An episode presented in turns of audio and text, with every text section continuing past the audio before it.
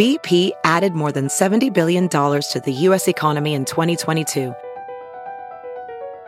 Investments like acquiring America's largest biogas producer, Archaea Energy, and starting up new infrastructure in the Gulf of Mexico. It's and, not or. See what doing both means for energy nationwide at bp.com slash investing in America. Knowing what you want to do, knowing what you were destined for, knowing what is deep inside of you, what you connect to, is the single most important thing in, in your whole life. This is a time where you kind of should sit down and, and just reevaluate your whole life since we don't have those years that we can take back anymore. That's right. It's Violet Benson, your favorite meme queen and the big sis you didn't ask for but need. Welcome to Almost Adulting. Almost Adulting. Almost Adulting. Are you ready? Hey, besties, and welcome to the top mental health podcast, Almost Adulting, with me, your best friend, your host, and your big sister, Violet Benson. Today's guests I've actually been obsessed with him for quite some time. He is so insightful, so intelligent, so smart, and that is why I had to do a two part episode with him. His name is Robert Greene. He's written some of the top books out there, New York Times bestseller books. One of my favorite books by him is 48 Laws of Power. It's brilliant. He's brilliant. Yeah, I'm so excited for this interview. You guys are going to love this episode, and part two will be next week. But first, before we get started, I know the holidays are coming up and they're not amazing for everyone. Many of us either don't celebrate the holidays or we don't have family to celebrate with. And as much as it brings joy for a lot of us, a lot of us, it brings sadness. So if you're listening right now, I just want you to know you're not alone. I love you and you'll get through this. To kind of lift up your mood, I kind of created a list of some gifts that you can get for your loved one this holiday season that they'll never forget. Okay, so take a pen and paper and write this down because I really think that will be one memorable Christmas for them for the rest of their lives. You're welcome. Okay, so here are some gifts you can get them. Number one, herpes. So they'll always have a part of you with them. Uh, number two, a vacation with my dad. Just email me. He will make sure to wake you up every day at 5 a.m. screaming at you with a list of things to do for the next eight hours. Uh, number three, a batch of condoms but with holes in them because uh, nothing says gotcha like 18 years of child support. Number four, a matching tattoo because that says forever. Number five, an unwanted pregnancy if you're looking to save your relationship because I think kids in the mix always help make things better. The next one, I already forgot what number I'm on, a stuffed animal, but with a camera inside of it. So you can always hear everything they're thinking and everything they talk about so you can learn everything about them to be a better partner. They'll thank you later, trust me. Um, and the last one, if you're trying to take your relationship to the next level, start stealing things from their house. Nothing major, nothing big, just little things that wouldn't make sense for anyone to steal, like batteries from the remote control or a whole remote control, their toothbrush, a glass of water, just little things that will make them go crazy. And eventually they'll come to you and they'll say, Hey, I don't feel safe in my house anymore. I feel like I'm going crazy. And that's where you'll come and sweep them off their feet and save them by saying, Hey, move in with me. There you go. Now you've given them the best gift ever of living together. Happy holidays. I hope this helps make it the most memorable Christmas you'll ever have or holiday. You're welcome. Anyway, you guys, enjoy today's episode. Don't forget that I love you. Make sure to subscribe to this podcast, Almost Adulting, and make sure to download today's episode. Love ya. Mwah.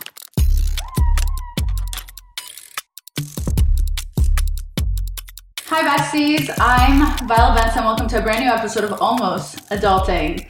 So, we are continuing Mentor Month with a legend. Everyone, please give a warm welcome to Robert Greene. Robert Greene is a New York Times bestseller for books about strategy, power, and seduction. Robert has written six international bestsellers, including the famous 48 Laws of Power, which I own, and The Art of Seduction. um, Robert, I'm honored to have you with us today, and I'm very excited to learn from you today, and hopefully my listeners can as well. Well, Welcome. thank you very much for having me. My pleasure. Of course. Okay, so before we get started and yes. we dive into the tools and strategy that anyone needs to take over the world, Um, I kind of want to talk to you about what made you so interested in strategy and power. I was working in Hollywood prior to writing the 48 Laws of Power. I was in my mid 30s or so. Hadn't really had much success in life. I was kind of, I was not really um, suited for Hollywood, let's put it that way. I was trying to be a screenwriter.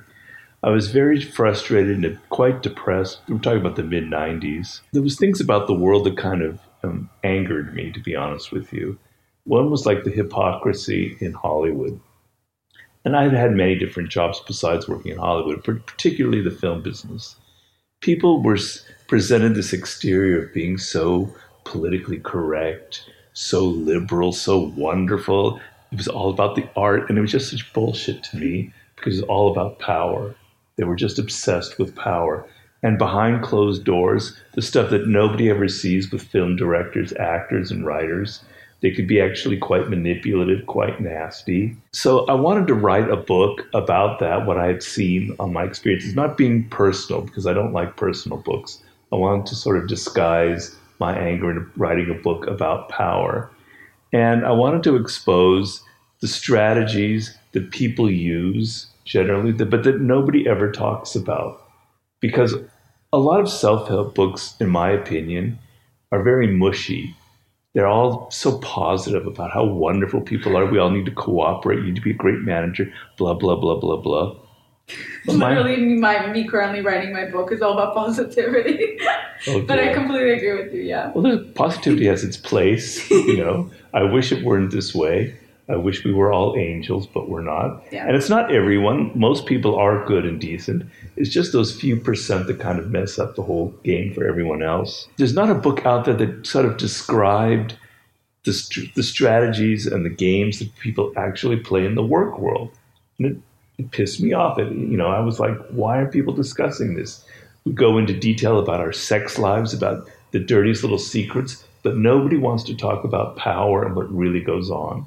So that was sort of the impetus behind writing the 48 laws. No, it makes sense. I mean, I think I think there's a lot of different thoughts and opinions when it comes to that book and I've read different types of reviews. Some people are appalled by how can anyone even say things like that, but I think at the end of the day you are correct. This does happen behind closed doors.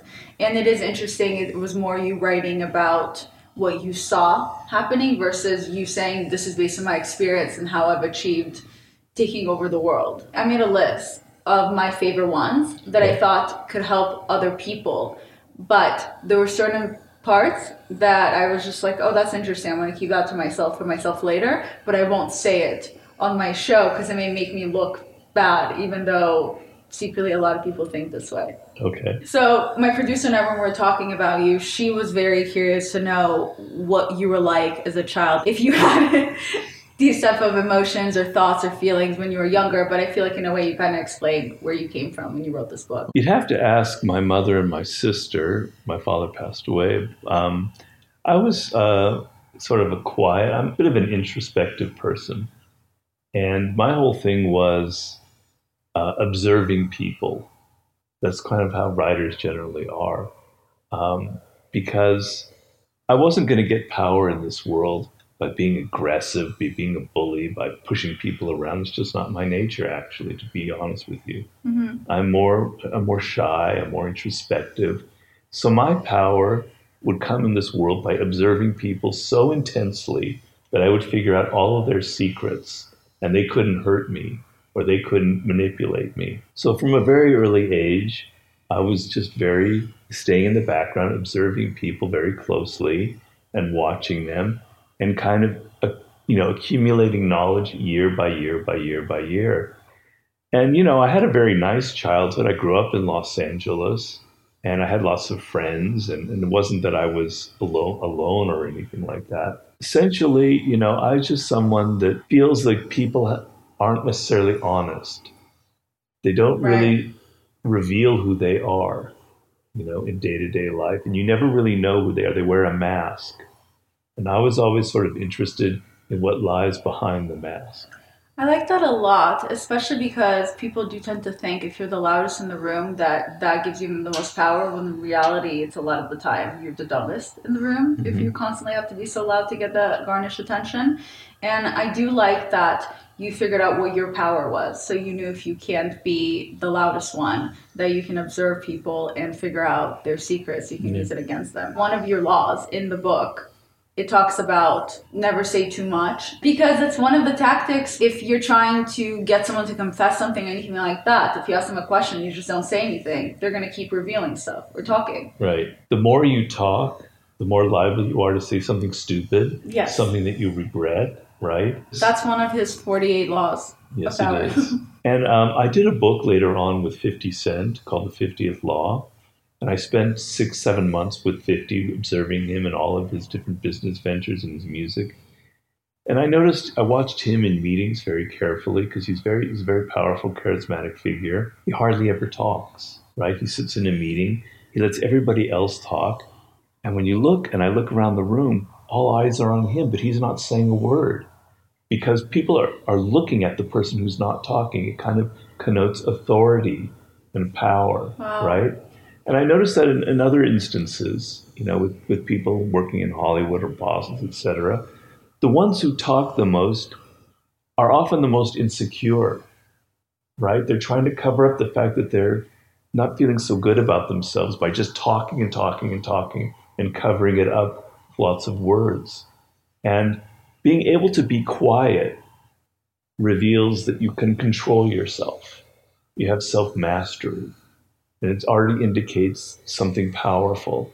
Whereas the fact that you can't control what you say, that you just have to talk, talk, talk, talk, talk, means that there are other things that you can't control, like your emotions, et cetera, et cetera. I'm not saying there's anything wrong with that, but when it comes to power and how we perceive people in authority, that is what I think, you know, kind of connotes or signifies somebody who's in control and, and has a kind of self mastery, is that they're able to control what they say. I take all the knowledge in because it's so fascinating to me. I'm so fascinated with the human behavior and understanding it because growing up, I always would offend people or can't read the room where I just didn't understand people's emotions because I think more logically. So, because of that struggle, I started studying human behavior Uh-huh, okay. to kind of better understand people. So, all this stuff is just food for my brain and I love good. hearing it. Would you say the 48 laws of power in a way is kind of people deem it as manipulation tactics or you, you're 100% saying yeah, it is exactly what that is. You know, when people say that, they're being manipulative themselves. They want to classify the book as evil or bad or amoral. I don't do any of those things. Those things are all what people in power do. It's all evil. And I'm saying, no, that's not true. First of all, maybe one third of the laws in the 48, or maybe 16 to be the number I counted once, are kind of about manipulation. The others are about common sense things. So always say less than necessary is not manipulative, right? Right. It's just keeping you out of trouble. Or law number one, never outshine the master, where you never try too hard in, when you first enter a work world, so you make everybody else feel like you're in, insecure, like you're after their job, like you're too ambitious, to kind of mute your colors and feel your way into an environment and not try too hard to impress because you're going to make others feel insecure, like you're after their job. That's not manipulative. That's just common sense. I could go on and on and on and on. A lot of them have to do with kind of seductive tactics about how to please people, how to make them like you more, how to have more influence in the world. I have one of the laws about always appeal, work on the hearts and minds of people. I have another one about being generous with your money and your attention. Don't never um, despise the free lunch. These are not manipulative. So for people to say it's a handbook for manipulation is a manipulative tactic on their part because they haven't read the book. I'm not necessarily telling you you have to go out there and sell your soul and become an evil person. Right. I'm telling you, you need to protect yourself. Because when I entered the work world, I was quite naive and I suffered a lot. I, I violated a lot of the very laws that I later wrote about, right? And it caused me a lot of pain and a lot of drama, and it wasted a lot of my energy and, and my, my creative energy. So, knowing law number seven, um, always get other people to do the work but take the credit. Just that is a manipulative law. I don't deny that. It's more about, and I say it in the law, beware that other people are going to do that to you. They're going to steal your work. So don't be naive. So a lot of the manipulative laws are trying to open your eyes to what other people might be doing to you. There's something magical about unboxing. When you unbox BritBox, you uncover a world of British entertainment. Stream the UK's most brilliant series, including new and upcoming seasons of Shetland, Father Brown, and Death in Paradise. Plus, new originals like Payback, Irvine Welsh's Crime, and Archie, the story of Hollywood's greatest leading man, Cary Grant. Unbox BritBox and escape to the best of British TV. Stream with a free trial at BritBox.com. Welding instructor Alex DeClaire knows VR training platforms like Forge FX help students master their skills. There's a big learning curve with welding. Virtual reality simulates that exact muscle memory that they need. Learn more at meta.com slash metaverse impact. Well, I think a lot of them take with a grain of salt. I mean, here's one that a lot of people in entertainment use, and a lot of the same people will look at your book and make make a comment that it's um, manipulation, when in reality, it's literally something they do, which is number twenty-seven. Play on people's need to believe to create a cult-like following. So when people start calling, um, we're community, we're together in this. It is creating on purpose a cult like following. So they're literally following number 27 by pretending to only do good when in reality it's to benefit them. Right, right. This book for me personally was really eye opening. Oh, good. And there are certain things that I've always used um, here. Always say less than necessary. That's number four. 100%. I struggle with that. Sometimes I say too much and I always regret it. Well, we all do. You know, Right. nobody's perfect at that, and sometimes I regret things that I say. But Right. just being aware of that is the most important thing. Win through actions, never through argument. That's Yeah. number nine. 100%. I think you always lose when you let emotions come in the way. When you're emotional, you speak and you say things that you regret and you show all your cards. So I think sometimes for me, I've noticed the way I win arguments is by just doing nothing. Yeah, So that's been helpful for me. Okay, number 10, avoid the unhappy and unlucky yeah. which is all about avoid surrounding yourself with negative people or there's those people in your life that just something always bad happens to them. You don't want that energy because it's going to come on you as well. The point about that law, because some people think that law is very evil, and I didn't intend it to be evil. There are people in this world who suffer, who have, who are unfortunate, and they deserve all of our empathy. Right. right? But there are other people who create all of the negative energy around them, and they don't deserve our, our, our sympathy. They learned as children that the more drama they stir up around them, the more they get people irritated, angry, upset, emotional, the more power they have, and they use that throughout their life. And because they're like this, because they're kind of drama queens or drama kings, a lot of people are attracted to them because it seems kind of interesting when you first meet someone like that. Wow, they're so larger than life. They're so interesting. They, you know, they're they're always out there. They're very, you know, expressive with their emotions. And then you get in a relationship with them, and then you find that they've that they're just complaining all the time. They're Yeah. always the victim, and they just st- the negative energy starts swirling and swirling, and they get their hooks into you, and you you try to disengage, and you can't because you, you either you fall in love with them or they're your friend, and they have all this power over you. And the longer that relationship goes on, the more you're infected with their bad energy. That's what the law is really about. Yes, 100%. And even when you remove them from your life, that energy is still there for a while because you are who you're surrounded by. But my dad taught me when I was younger the law of five, which basically means um, it's because I was on the phone with one of my friends. And I don't know what she said. She was like, I love you, I'll die for you, because we're so young. My- I'm like, I love you too, bye. My dad's like, Violetta, she will not die for you. She, and I was like, Dad, I know it's just a saying. Violetta, she does not love you. She will not die for you. Remember that. Because he was, because he always thought it was too kind as I was growing up, and he was scared that people were always going to walk all over me, which they did. So he was trying to protect me by teaching me that in your heart, some research shows that you only are able to love five people the most, like real love. And he said that has to be your parents, your grandparents, and then your siblings. and then your grandparents pass away, so it's your partner.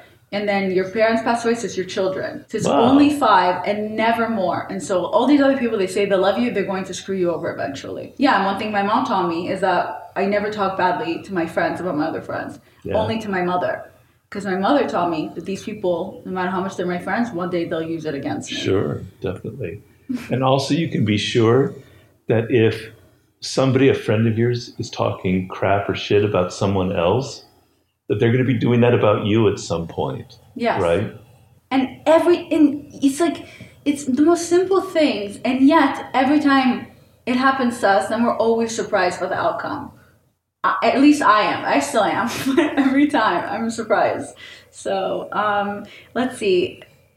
Number 18, I really loved uh, do not build fortress to protect yourself. Isolation is dangerous. That's just just a law in general of life because that's something I'm very bad at. I sometimes isolate myself in this house for a whole week or even two weeks on my own. Well, it's a nice place to isolate. You're going to isolate yourself better here, you know.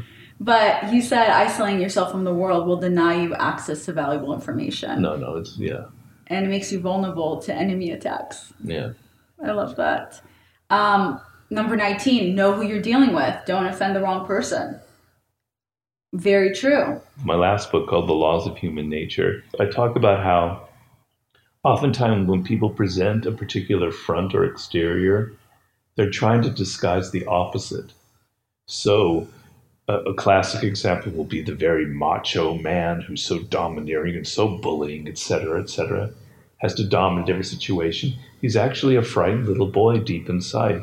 He's got lots of insecurities and weaknesses somebody who's really strong and you know real kind of masculine virtue doesn't have to push people around doesn't have to humiliate them doesn't have to bully them doesn't have to yell and argue and make people feel bad it's a sign of the opposite right so oftentimes people who are so smiling and pleasant and ingratiating and loving they're actually hiding a lot of envy and a lot of negative a lot of negative energy right but this is their way to protect themselves they don't want to get hurt, so they're trying to be so pleasant, but they're fuming with lots of negative energy underneath it. And you don't see that because you only see them being so nice to you. And then suddenly you say or do something that kind of scrapes just a little bit their insecurities. And whoa, you pay such a deep price for it. You see a side of them that they never showed before. And there you, you've made an enemy for the rest of your life. So behind a lot of the laws are and this is important for people, don't always trust appearances, right? Doesn't mean you have to go through life paranoid. I mean, I love your father's law of five, and he's great. He's very wise. He's paranoid. yeah, it's a little bit paranoid, but I'm not telling you don't be paranoid. And and you have friends and you have partners, etc. But just understand that appearances can be very deceptive.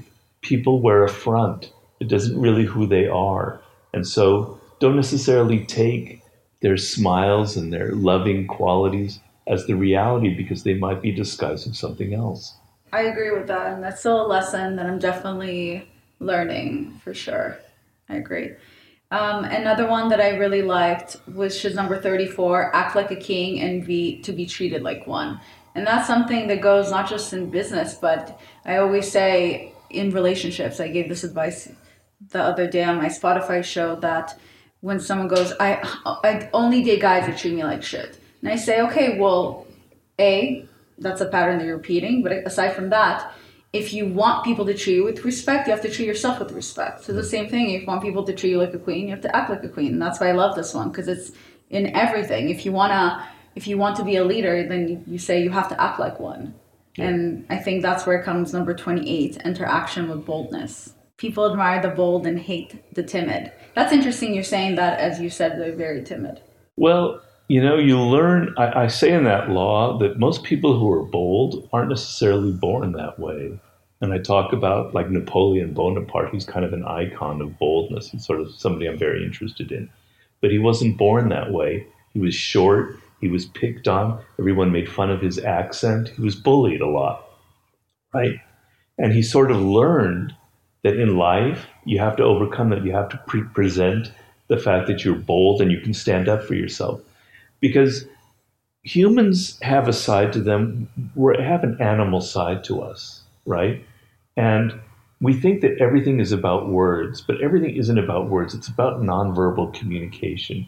We pick up signals. I pick up signals from you that have nothing to do with what you say. That's to do with your body language, your eyes, the way you look, the way you sit, etc. And if somebody signals that they're kind of weak then we pick that up and we treat them that way. If you don't have respect for yourself, no one else will have respect for yourself.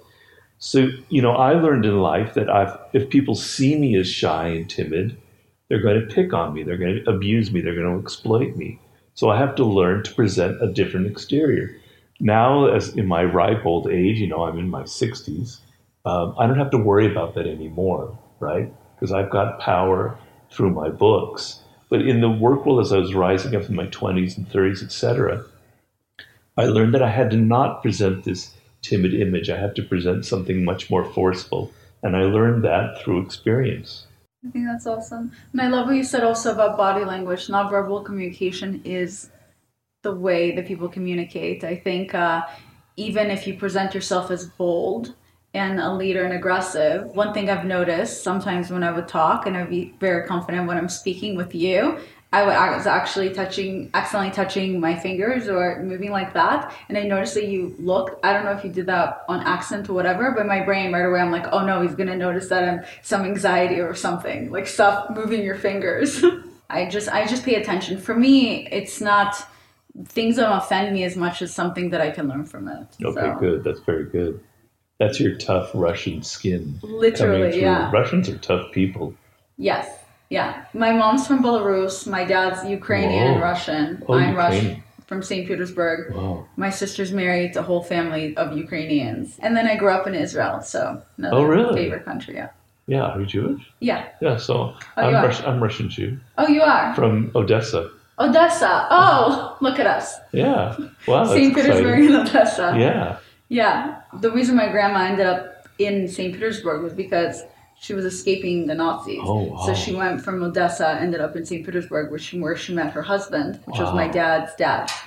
Was she there in St. Leningrad during the siege when the oh. Nazis laid siege to the city and half Yes. the people starved and were eating rats and I cannot believe finally I meet someone that has an idea of exactly that. Yes, she was there and she got very sick, and people have no idea how horrible that was. oh, it was one. It was a nightmare. Yeah, if you read stories of it, it's one of the most gruesome chapters in history. There was cannibalism. Yes, People were eating rats or anything. They, they had no.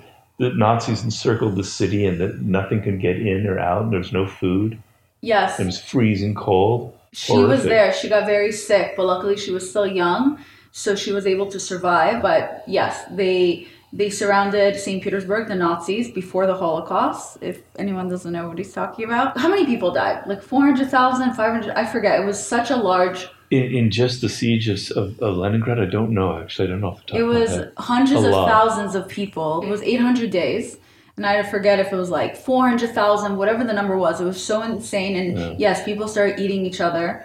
And people were eating rats because they blocked off anyone being able to enter or exit. So there was no food anymore um, being able, entering Yeah, their town because Hitler wanted to take over St. Petersburg. yeah. The concentration camps were starting in like the mid 30s, and then they were really. Then Hitler signed the final solution. I can't remember what year. So more by the end of the 30s, the concentration camps were in high gear. But during the first like 40, 41, 42 was when the bulk of Jews were exported there, and he invaded uh, Russia, I believe, in 42 or 43. Okay, so towards the end, you're saying. Yeah, so happening at the same time. After that, she got on some other train and then she got separated from her family. Oh. And she lost them for eight years. And then they ended up finding out they were working in, on some camp like two miles away from each other. Wow, Pretty what a story! You should you have to write a book at some point.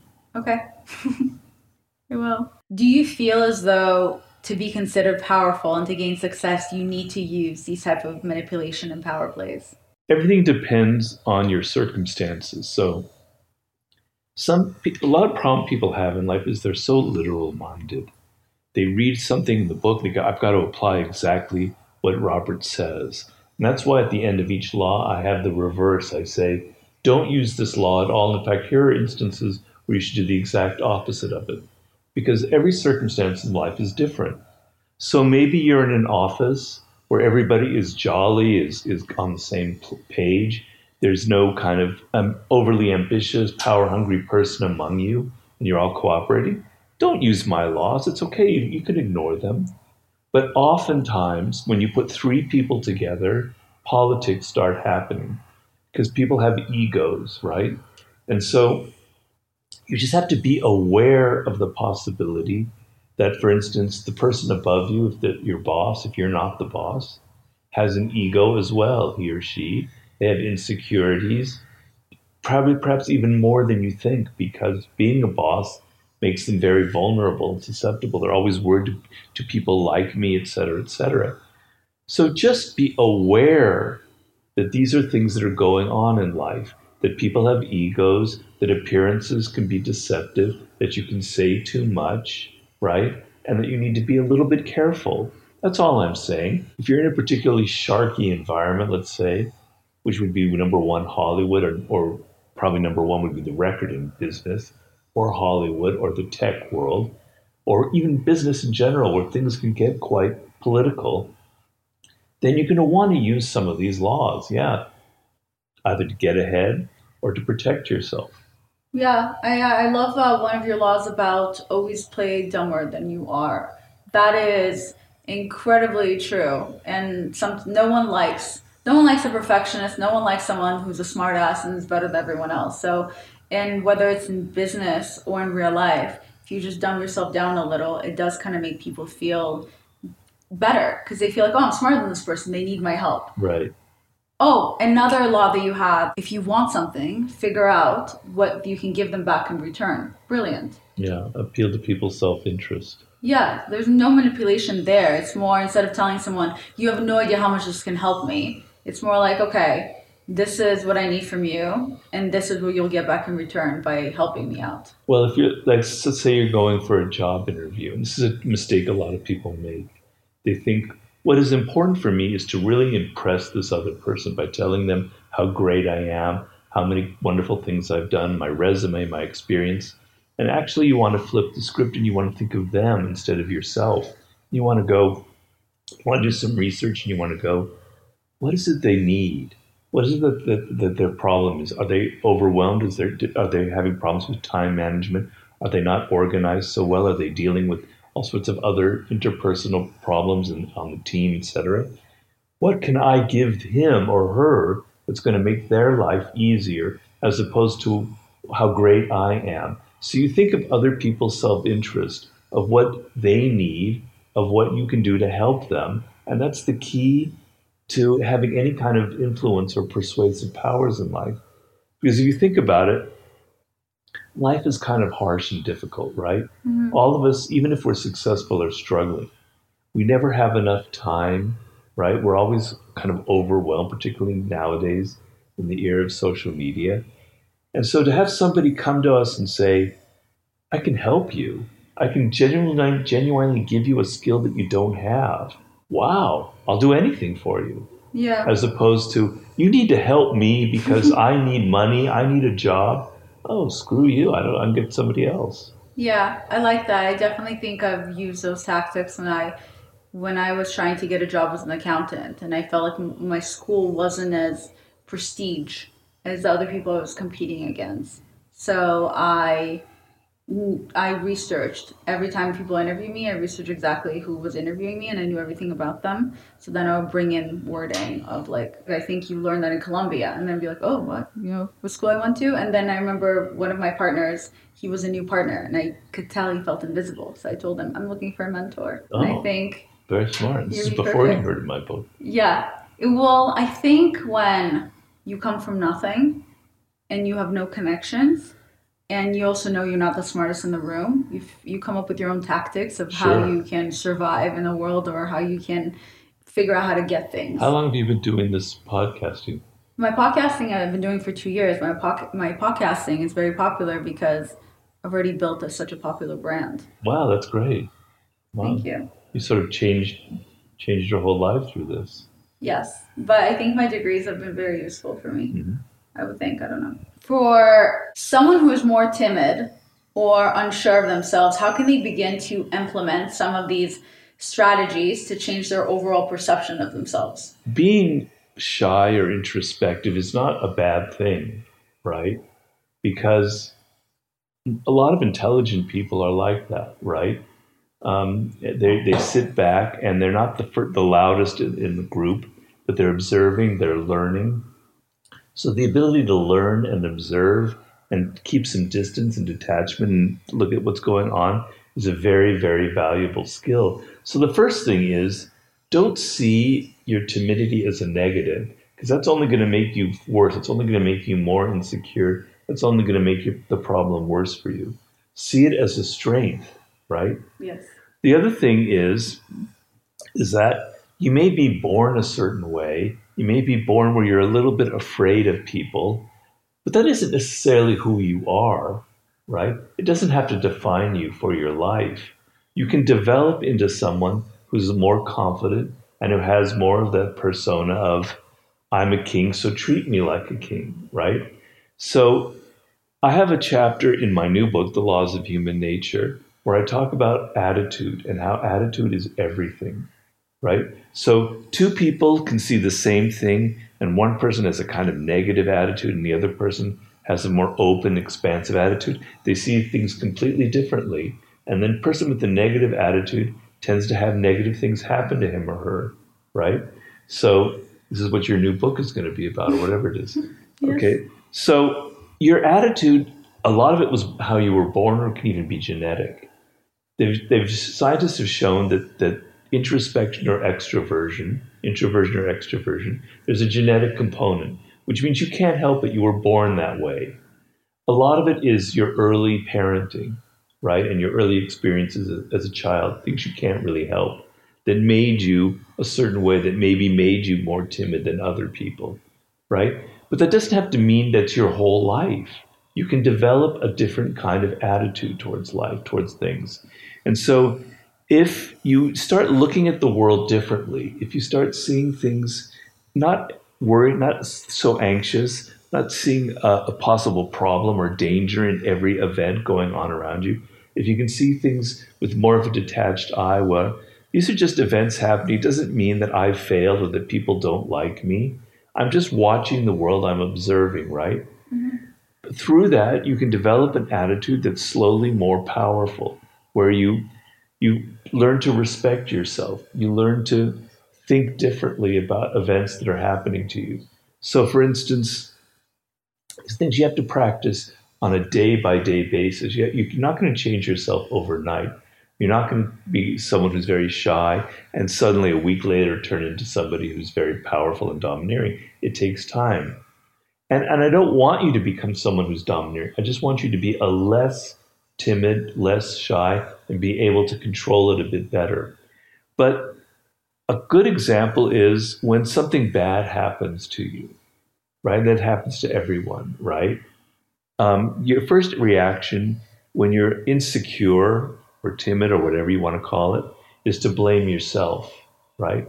What did I do that was wrong? Why am I so weak? Why am I such a bad person? Why can't I figure out how to do things right? Stop telling yourself these stories and to go, no, it wasn't necessarily my fault, right? And actually, bad things are good for me. It makes me tougher, it makes me stronger. I can learn from these experiences. So it's all how you look at the world that's going to change it for you. And it's going to help you develop habits where instead of always being on your heels and defensive and worried and retreating, where you can start turning into the opposite, right? Slowly.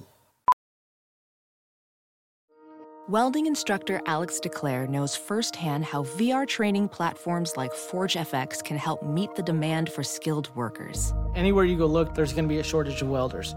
VR training can help welding students learn the skills they need to begin and advance in their career. The beauty of virtual reality is it simulates that exact muscle memory that they need. Explore more stories like Alex's at meta.com slash metaverse impact. Okay, yeah, a hundred percent. I I agree with that because a lot of times failure is more of okay, I need to change my path. Let's navigate. Let's try something else, something new. And I think that's the difference between leaders and people who will stay in the same position the rest of their life, or the people who won't try again once they fail. And one other thing I would just add to that is, um, oftentimes when you're timid, you're kind of avoiding social situations.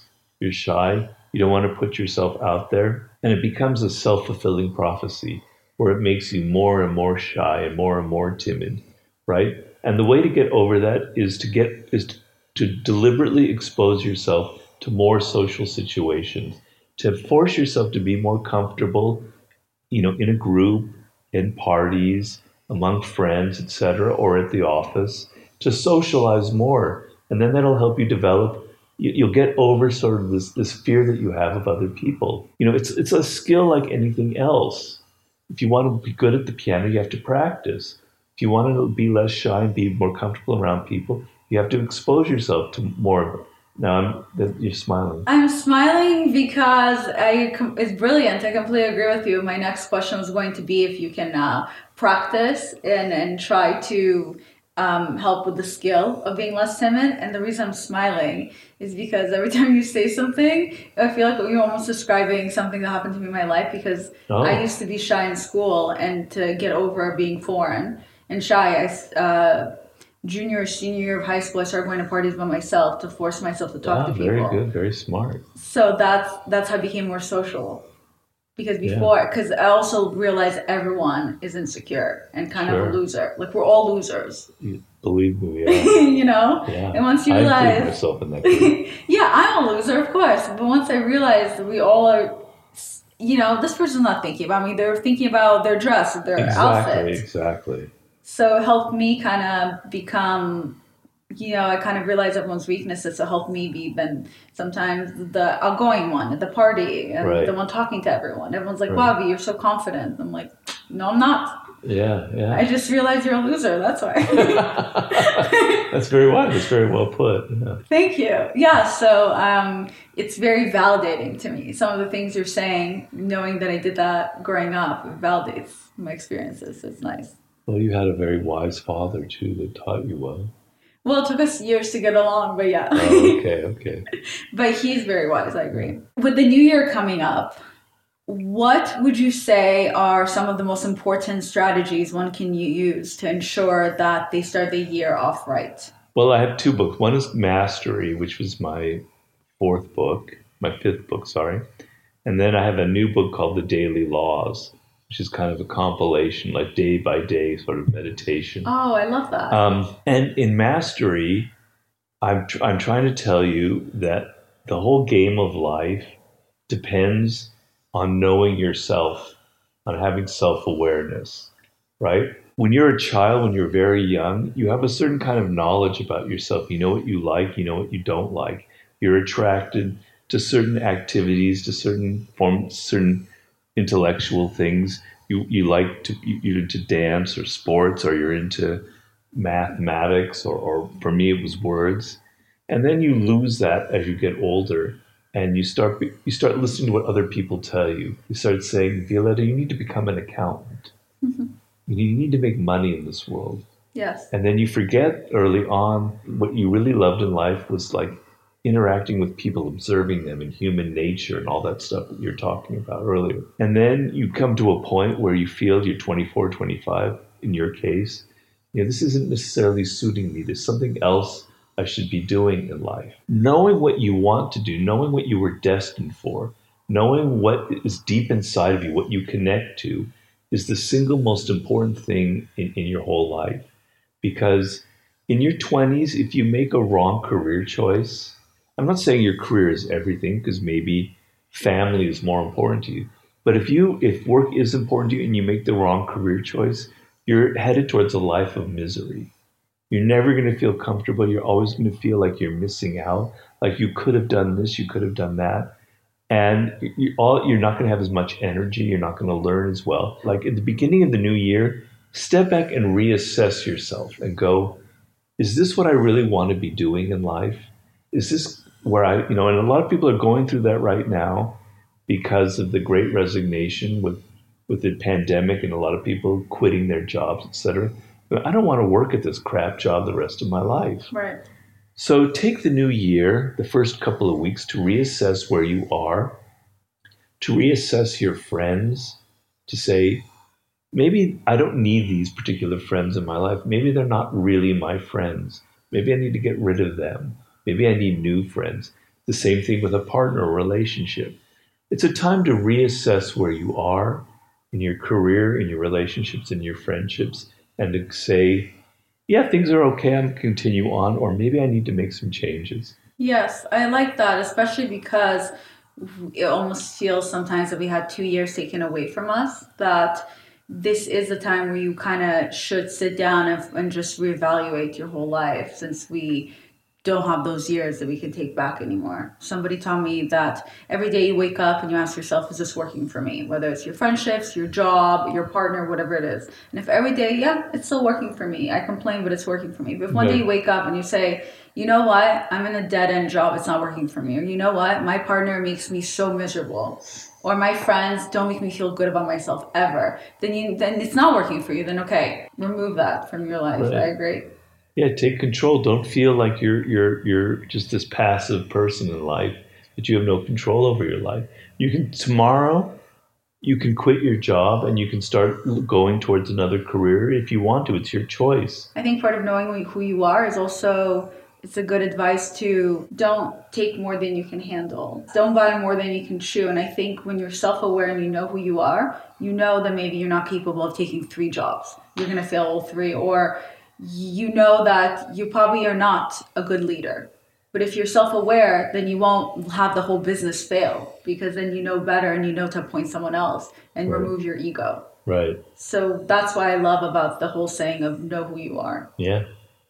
Which is somewhere in the 48 Laws of Power, yeah. number 41. Yeah. Which I agree. Yeah because you can't live up because you think you can be like that one person. They kept talking, you could do everything they're doing. Right, right. If you were self aware, you know that you couldn't. Right. That's what you do what you do and they do what they do. That's right. yeah, I figured out early on in life that I'm not good at anything really except writing. Oh, okay. I, I can't fix things with my hands, even though my father was really good with his hands. I'm a terrible dancer. I can't sing. You know, um, on and on and on. I'm only good at one thing, and that's writing. So that's I better awesome. just stick to it and not try and do these other things in life you know, I thought at one point maybe I'd be an actor or, you know, things like that, bad fits. And I realized you're only good at this one thing. Just lean on that and you'll be okay. I agree. I, I like, I like that. I, that's definitely a lesson that I've been learning when I keep trying different things. But you have to try different things because how else would you know? Well, sometimes there are people who are good at several things in life, you know, so that's okay. I'm not. Yeah, I'm not either. So on the same page. As someone who wrote all these books and who has lived many lives, such as yourselves, it is is it easy for you to tell when someone else is not living for their true purpose or being their true self? There are many different ways to look at that. So um, I'm very good. I don't mean to. I'm not bragging at all because I just told you I'm. Re- oh, hi, pancakes. I'm very bad at a lot of things, but I'm very good at picking up people's, um, you know, body language their kind of nonverbal self. And I can tell if someone's kind of faking it. I can sense their insecurities. I can see it in their eyes. I can hear it in their voice. I, I pick those signs up very quickly. A lot of people come to me, particularly after I wrote the book Mastery, wanting to figure out what they were good at in life, you know, because and I so when I said that about the new year, I mean it very much so because I feel like a lot of people suffer in this world most by choosing the wrong things for themselves that don't fit them, whether it's a relationship or most importantly, a career. When you're excited about where you're going in life, it just changes everything about you. You look a certain way, you act a certain way, you have energy, you have purpose, you get things done, you have energy, you're organized, you know, you're motivated. And when you're not, you're kind of depressed, you have low energy, you lose your confidence. And I can feel that in people, right? And so I meet sometimes people who come to me who are very successful, very powerful, but I can sense that they're not comfortable with it, that this isn't what they were meant to do, that they reached a point in their late 30s where they're powerful and successful, but they're not happy mm-hmm. because it isn't actually a good fit for them. They're not continuing to learn. They're not challenging themselves. They chose something to make money, and it's not really who they are. And so I, I mostly pick out that kind of sense of comfort by the level of energy that I feel in people and whether they get things done and whether they're excited and whether they're learning, you know, whether they have an open spirit. And that's kind of how I judge and assess people, whether they're whether they're true to themselves or they're not. Am I true to myself? Very much so. I mean, I don't know you that uh, obviously. I don't know you at all. well, how about currently my energy and my body ah, ah. Am I true to myself or am I lying? You said you can tell if someone's not being true to themselves or not being who they are or they're deceptive or actually evil or negative on the inside. So am I'm I? not picking anything like that up Yes. from you at all. Um, I've been training really well. Okay. But mostly, um, I come back to your videos because, um, I mean, I, I'm, I'm obviously very attuned to how you are in the moment. But it's more importantly, I can judge through your work that you're, you're very excited about it. And I mean, maybe you're burnt out now, and I don't know because I, I haven't looked at the most late, the latest ones. But the fact that you know you, you've got this gleam in your eye, you're very funny, you're excited, you're saying things, very creative with that, shows to me that you're you're doing the right thing. You know, but I'll give you a full assessment of who you are at the end, so we don't have that on camera. what would you say if we focus for a second on the 48 laws of power and then we'll focus on the other books? What would you say your most important and useful lesson is from the 48 laws of power, if you can remember? I've kind of covered it in the sense of of knowing who you are. Okay, that's what I But the other thing that's important is to be um, more outward going. In other words, to be less interested in yourself and more interested in other people. That's sort of like with The Art of Seduction, which is my second book, right? And so focusing on the kind of romantic relationships or interactions. Most often in those situations, male or female, we're thinking about ourselves, particularly in the first dates or the first few encounters. Does this person like me? Am I, do I look right? Am I saying stupid things? Am I making a good impression? And what you want to do is you want to be thinking the opposite. You want to be thinking about them. You want to be listening. You want to be picking up all the signals that you are sitting right now in front of me. That this is at all a seduction scenario. you have to, but not that I think. yeah, okay. I got you. But if it were, you know, if I pay attention to you, I'm not thinking about myself. I'm not thinking, does- what does Violetta think about me? What is going on in her mind? And I ask certain questions without being too probing. Say, you know, like about your childhood and about growing up in Russia and about maybe some of your early, some of your other relationships, about pancakes, etc. I get a sense of some about you and your spirit. It takes me out of myself.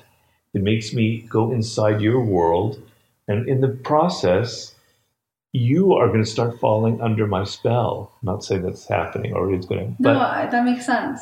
because most people are so self-absorbed that when when you meet somebody who's not, who's like paying real attention to you as an individual, like really trying to see, figure out what you like, what you love, and and and what happens is the next day I see you again and I repeat things that you said. Oh, he was listening to me. He heard what I was saying.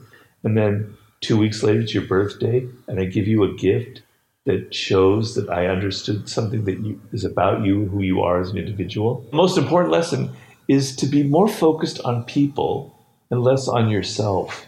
And When you're interacting with them. yeah, because we're social animals, and if you want to be able to get people to like your ideas, to fund your your your podcast or your film or whatever, if you want some influence over your children, etc., you have to be like more in tune with their world, with their with what's going on in their lives. You have to have some empathy, right, and not be so self-absorbed. So the ability to be focused on other people means that you're confident, you're secure. I don't want to say it's a manipulation tactic, but part of the reason I got my accounting job was because all I did was ask questions about everyone else, the people interviewing me.